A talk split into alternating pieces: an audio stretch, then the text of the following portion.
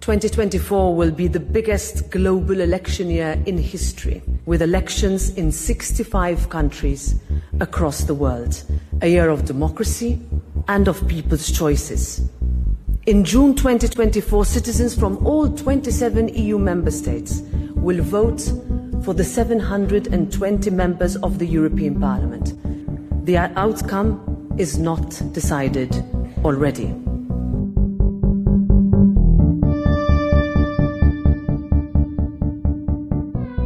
Roberta Metzola, die Präsidentin des Europäischen Parlaments, die es schon sagte. 2024 ist nicht nur ein Superwahljahr, es ist das größte Wahljahr der Geschichte, in der rund die Hälfte der Weltbevölkerung an die Wahlurne gerufen wird, unter anderem auch in der Europäischen Union. Und um dieses Superwahljahr 2024 soll es in dieser Folge von EU2Go, dem Podcast für Europapolitik, gehen. Wie bereits im letzten Jahr möchten wir in dieser ersten Folge des Jahres einen Blick auf die kommenden europapolitischen zwölf Monate werfen und fragen uns 2024, was steht an? Mein Name ist Tu Nguyen, ich bin stellvertretende Direktorin des Jacques Delors Centers, dem europapolitischen Think Tank in Berlin, und ich freue mich sehr, dass Johannes Lindner heute neben mir sitzt. Johannes ist unser Co-Direktor und gemeinsam mit ihm wollen wir versuchen, einen Blick in die Glaskugel zu werfen, was das bereits angebrochene Jahr für uns europapolitisch bereithält. Hallo Johannes. Hallo Tu. Bevor wir allerdings auf dieses kommende Jahr schauen, müssen wir noch über eine traurige Nachricht aus dem letzten Jahr sprechen. Ganz ähm, zum Ende des Jahres ereilte uns hier am Jacques Delors Center eine besonders schmerzliche Nachricht, nämlich die des Todes unseres Namensgebers, dem ehemaligen EU-Kommissionspräsidenten Jacques Delors.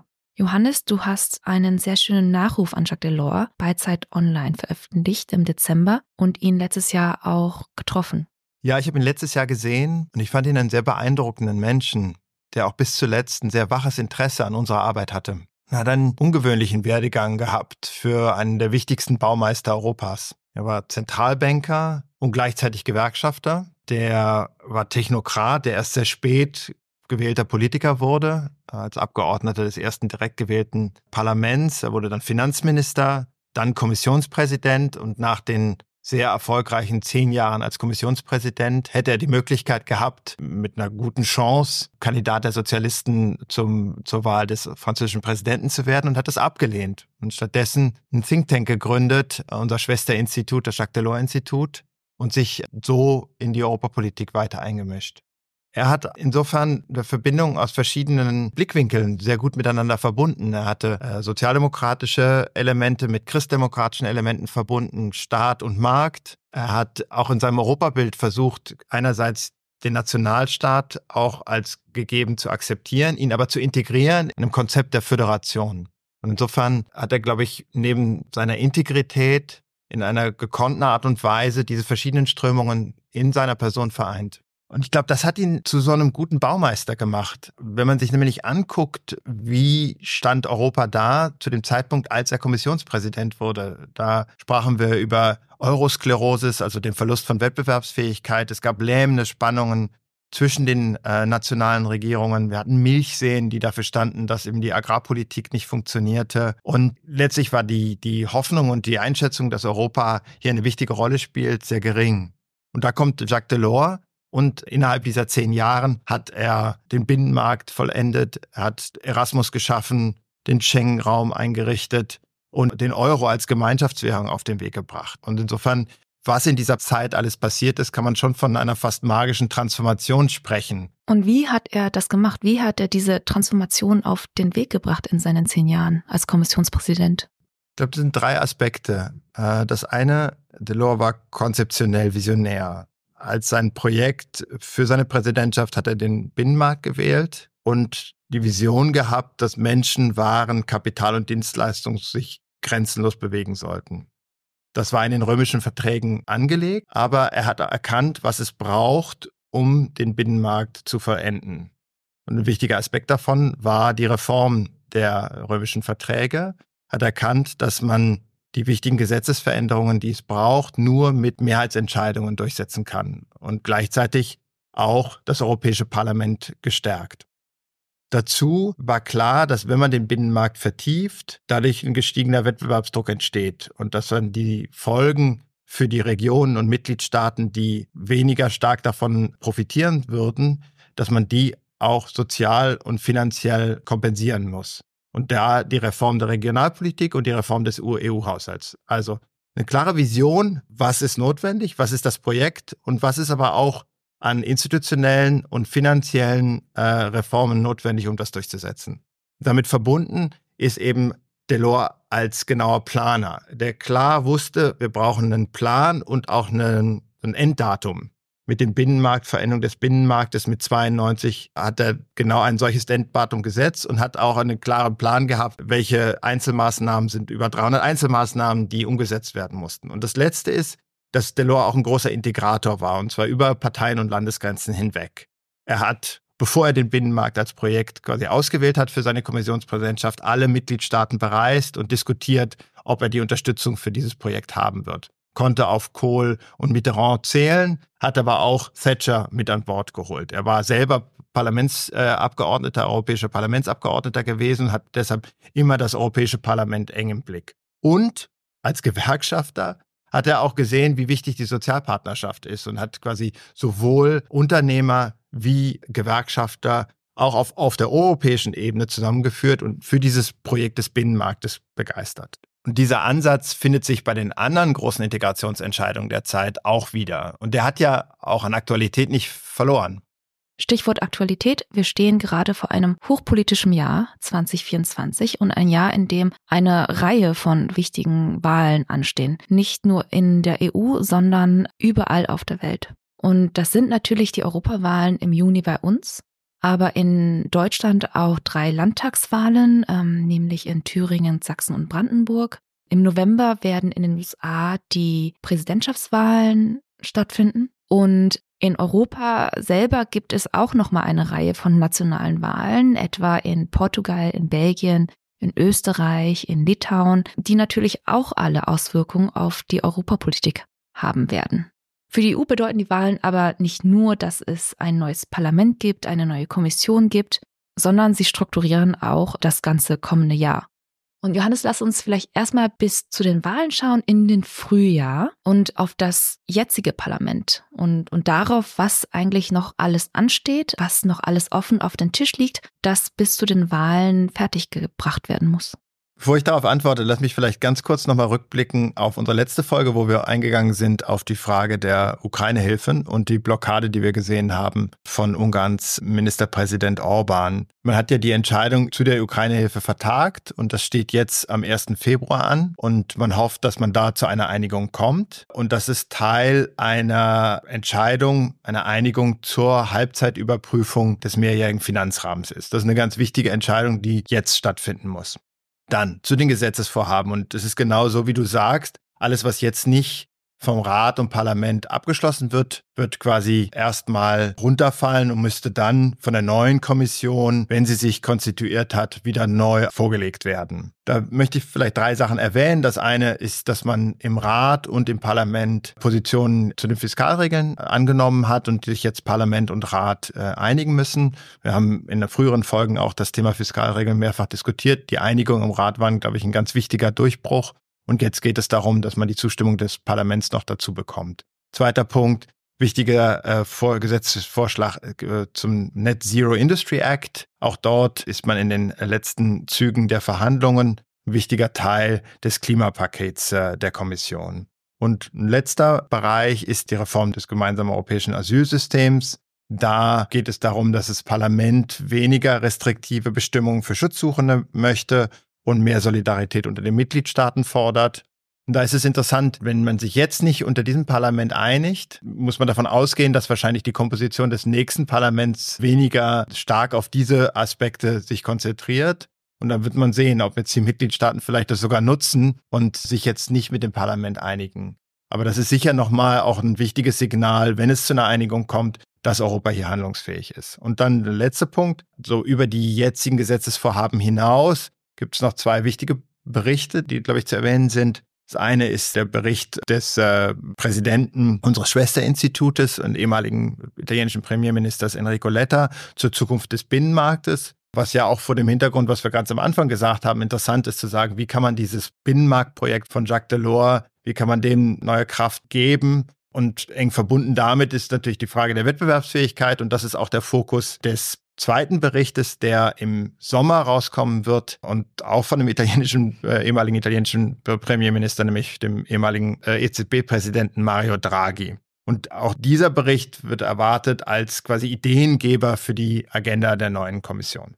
Das sind die Themen, die bis zu den Wahlen oder jetzt im Frühjahr noch anstehen. Gewählt wird in Europa ja zwischen dem 6. und 9. Juni. Und was dabei vielleicht wichtig ist, noch hier zu erwähnen, es geht zwar um die Zusammensetzung des Europäischen Parlaments, aber tatsächlich sind die Wahlen ähm, national organisiert. Das heißt, es gibt 27 Wahlen in der EU, in den jeweiligen 27 Mitgliedstaaten, ähm, die auch alle unterschiedlich viele Sitze wählen. Die kleineren Mitgliedstaaten ähm, bekommen weniger Sitze, die größeren mehr und in Deutschland werden 96 Sitze der 720 zu wählenden Abgeordneten gewählt. Und deswegen werden Europawahlen oft als eine Art nationale Wahl betrachtet. Und gerade in Deutschland finden die Europawahlen natürlich ein Jahr vor den Bundestagswahlen statt. Das heißt, es ist jetzt auch äh, die Frage, ob die Europawahlen eine Art Testwahl sind für das, was wir 2025 auf nationaler Ebene sehen werden. Gleichzeitig ist es aber trotzdem so, dass es einen gemeinsamen Rahmen gibt für alle Mitgliedstaaten, wie die Wahlen zu organisieren sind. Das heißt, es ist der gleiche Zeitraum, die gleichen vier Tage. Es gilt das Prinzip der Proportionalität. Das heißt, die Anzahl der Sitze für jede Partei ist proportional zu den Anzahl der Stimmen, die sie bekommen. Und es gibt bestimmte Rechte für EU-Bürger. Selbst wenn sie in einem anderen Land wohnen, können sie dort wählen und gewählt werden. Und äh, in Deutschland gibt es anders als bei den Bundestagswahlen keine 5% Sperrklausel, was bedeutet, dass es einfacher ist, für kleine Parteien ins Parlament zu kommen. Und das hatten wir bei den letzten Wahlen ja zum Beispiel ähm, bei der Partei Volt gesehen, einer etwas kleineren proeuropäischen Partei, die in der jetzigen Periode mit einem Abgeordneten betreten ist, nämlich Damian Böselager, der auch schon mal bei uns im Podcast war. Johannes, warum sind die Europawahlen denn so wichtig und was steht auf dem Spiel im Juni? Die Europawahlen sind wichtig, weil das Europäische Parlament sehr wichtig ist. Es hat volle Mitbestimmung bei fast allen Gesetzen und mit der Europawahl entscheiden wir die politische Ausrichtung dieses direkten Einflusses und gleichzeitig aber auch die Arbeitsfähigkeit des Parlaments, also die Fähigkeit, sich zu einigen und Kompromisse zu finden. Der Think Tank European Council for Foreign Relations hat vor kurzem eine Studie rausgebracht, die sagt, dass die Mitte-Rechts- und rechten Fraktionen im Europäischen Parlament möglicherweise mehr als die Hälfte der Sitze bekommen können. Die jetzige Koalition der Mitte zwischen Europäischer Volkspartei, SD und Renew hätten ebenfalls noch eine Mehrheit. Aber die Europäische Volkspartei könnte auch einer rechten Koalition beitreten, äh, trotz ihrer Zuversicht bisher nicht mit der Fraktion der Identität und Demokratie, in der auch die AfD sitzt, zusammenarbeiten. Also nach dieser Studie würden die Fraktion Identität und Demokratie mehr als 40 Sitze gewinnen. Und wenn man die Konservativen und diese Identität und Demokratiegruppe zusammennimmt, würden die mehr als 25 Prozent aller Abgeordnete bilden. Dieser Rechtsruck würde ganz deutlich einen Effekt haben auf die Diskussion und auch das Abstimmungsverhalten zum Thema Migration, aber vor allem zum Thema Klima.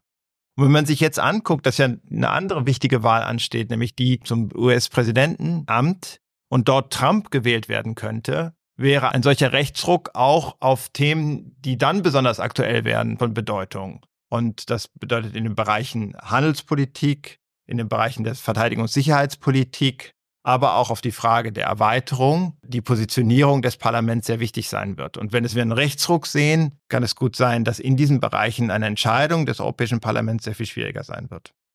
Was natürlich sehr besorgniserregende Aussichten wären. Was können wir denn tun, Johannes, um diesem Rechtsruck entgegenzutreten? Und wie können proeuropäische Kräfte bis zu den Wahlen gestärkt werden in der EU? denke, es geht auch um Wachrütteln. Wir haben das äh, 2019 gesehen, wo vor dem Eindruck der Wahl von Trump, aber auch des Brexits quasi ein Aufstehen der Mitte stattgefunden hat, wo viele auch auf die Straße gegangen sind. Wir erinnern uns an diese Pulse of Europe-Bewegung und es geschafft wurde, dass die Wahlbeteiligung das erste Mal seit der ersten Direktwahl von 1979 nicht runtergegangen ist, sondern wieder angestiegen ist. Ich sehe das auch im, im eigenen persönlichen Umfeld. Also meine Paten Tochter, die ist 17 Jahre alt, die darf jetzt das erste Mal wählen, weil wir bei der Europawahl die Möglichkeit haben, dass auch äh, 16- bis 18-Jährige wählen dürfen hier in Deutschland. Für die ist das ein Grund zur Wahl zu gehen, dass sie sieht, dass hier bestimmte Parteien Auftrieb erleben, die offen den Dexit, also den Austritt äh, aus der Europäischen Union diskutieren und propagieren, wie das bei der Aussage von Alice Weidel ja der Fall war jetzt kürzlich. Insofern, es geht um das Wachrütteln, es geht um die Mobilisierung, es geht aber auch um die, um die Debatte. Muss letztlich die Themen und die Kritik, die dort artikuliert wird, aufnehmen und letztlich positive Antworten dazu bringen. Bei dem Thema Klima geht es darum, was ist nötig, um den Klimawandel zu stoppen? Wie kann der sozial abgefedert werden? Aber was sind auch eine grüne Wettbewerbsfähigkeit, die Europa voranbringen kann bei dem Thema Klima? Bei dem Thema Sicherheit. Warum ist die Erweiterung notwendig und warum muss die Erweiterung mit Reformen verbunden werden, um die Sicherheit in Europa, um die Verteidigungsfähigkeit Europas zu stärken? Und wenn man sich anguckt, die Zustimmungsratungen zur EU sind an sich recht hoch.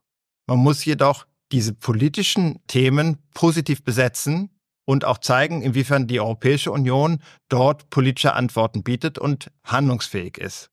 Denn ich glaube, und das ist vielleicht mein letzter Punkt, es geht ja um die politische Debatte. Es ist gut, wenn es um europäische Themen geht und die Bürgerinnen und Bürger wirkliche Wahlmöglichkeiten haben. Wir können Europa nicht mehr als technisches Projekt verkaufen, in dem die einzige Möglichkeit, Kritik zu äußern, die radikale Kritik am Europaprojekt als Ganzes. Stattdessen müssen Wahlmöglichkeiten offengelegt werden und debattiert werden, welche Europapolitik wir genau haben wollen. Das ist allemal besser, als wenn Europa nicht vorkommt, sondern die Europawahl nur als Möglichkeit gesehen wird, einen nationalen Denkzettel der jetzigen Regierung auszustellen. Es geht also darum, europapolitische Debatten zu führen und zu bestimmen, wie die nächste europapolitische Legislaturperiode aussieht ein Versuch ähm, der Vergangenheit, wirklich diese europäischen Debatten zu führen und nicht nur nationale Debatten in den Wahlen, war ja die Einführung des Spitzenkandidatenprinzips. Das ist ein, ein System, in dem die europäischen Parteien einen Spitzenkandidaten vorschlagen, der oder die wirklich in den Wahlkampf geht, ähm, um europäische Themen herum, um Kommissionspräsidentin, äh, Kommissionspräsident zu werden. Das hat 2014 etwas besser geklappt als 2019, aber zeigt natürlich nochmal diese Idee auf, dass es ähm, um Europa geht, dass es ein europäischer Wahlkampf werden sollte und dass es darum geht, wie Europapolitik aussieht, aber auch wer Europa regiert, wer wird in den Institutionen sitzen. Und das ist auch die Frage, die die zweite Jahreshälfte dominieren wird. Kannst du uns etwas erzählen, Johannes, was passiert eigentlich nach den Wahlen? Das Parlament wird zusammenkommen und der Europäische Rat wird einen Vorschlag für die Kommission, für das Amt des Kommissionspräsidenten, der Kommissionspräsidenten vorliegen.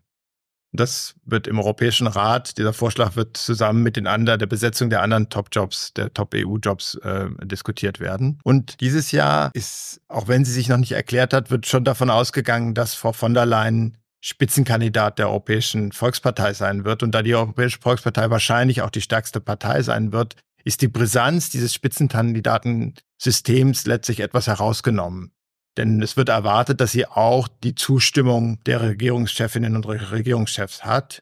Und ein Stück weit interpretiere ich die Entscheidung der SND, jetzt den Luxemburger Kommissar Schmidt als Spitzenkandidat zu wählen, interpretiere ich das auch als letztlich eine Akzeptanz, dass Frau von der Leyen die Frontrunnerin ist. Denn der Kommissar Schmidt hat nicht dasselbe Profil wie das letztes Mal äh, Franz Timmermans hatte, der ja wirklich mit, mit viel Kraft und Schwung auch und Anspruch daran gegangen ist, um Kommissionspräsident zu werden, mit wo SND auch die Hoffnung hatte, vielleicht noch stärkste Partei im Europäischen Parlament zu werden. Das heißt, es ist davon auszugehen, dass Frau von der Leyen der Vorschlag des Europäischen Rates wird. Die muss dann eine Mehrheit im Europäischen Parlament bekommen und dann wird die Mannschaft, die, die neue Kommission zusammengesetzt. Jeder Mitgliedstaat hat das Recht, einen Kommissar, eine Kommissarin zu nominieren. Diese müssen dann durch einen Hearing-Prozess gehen und dann hat das Parlament nochmal die Möglichkeit, ganz am Ende über die gesamte Kommission abzustimmen. Parallel dazu, und das ist mit dem Hearing-Prozess schon verbunden, wird die neue Kommissionspräsidentin oder die designierte Kommissionspräsidentin die Kommissionsagenda formulieren und den einzelnen Kandidaten der Kommissare auch in Einzelbriefen darlegen, was in ihrem Portfolio an Schwerpunkten gesetzt werden sollen für die kommenden fünf Jahre. Das heißt, die Diskussion, und das hoffen wir auch, zur Kommissionsagenda wird neben der politischen Besetzung auch eine wichtige Rolle spielen. Und das findet alles statt im zweiten Jahr unter ungarischer Ratspräsidentschaft. Und das ist natürlich mit einer gewissen Brisanz auch verbunden mit Ungarn als Ratspräsident. Wie schätzt du das ein? Wie problematisch ist das? Genau, also Ungarn soll ja zum 1. Juli turnusgemäß die Ratspräsidentschaft übernehmen. Und hier müssen wir vielleicht auch kurz einen Schritt zurückgehen und erklären, was eigentlich eine Ratspräsidentschaft macht. Und zwar, der Rat ist ja die Institution, in dem die Minister der Mitgliedstaaten sitzen. Und zwar in verschiedenen Konstellationen. Das heißt, die JustizministerInnen sitzen zusammen, die LandwirtschaftsministerInnen sitzen zusammen, die FinanzministerInnen und so fort. Und der Ratsvorsitz rotiert alle sechs Monate zwischen den Mitgliedstaaten und hat eigentlich drei Aufgaben. Erstens legt er die Agenda im Rat fest und führt den Vorsitz bei den Ratssitzungen. Zweitens ist er Art ehrlicher Makler zwischen den Mitgliedstaaten. Das heißt, er soll im Rat zwischen den verschiedenen Interessen, den verschiedenen Regierungen vermitteln und Kompromisse finden. Und drittens vertritt er den Rat gegenüber den anderen Institutionen bei der Gesetzgebung. Und das sind natürlich alles wichtige Aufgaben und es bringt gewissen politischen Einfluss mit, wenn ein Land die Agenda festlegen kann.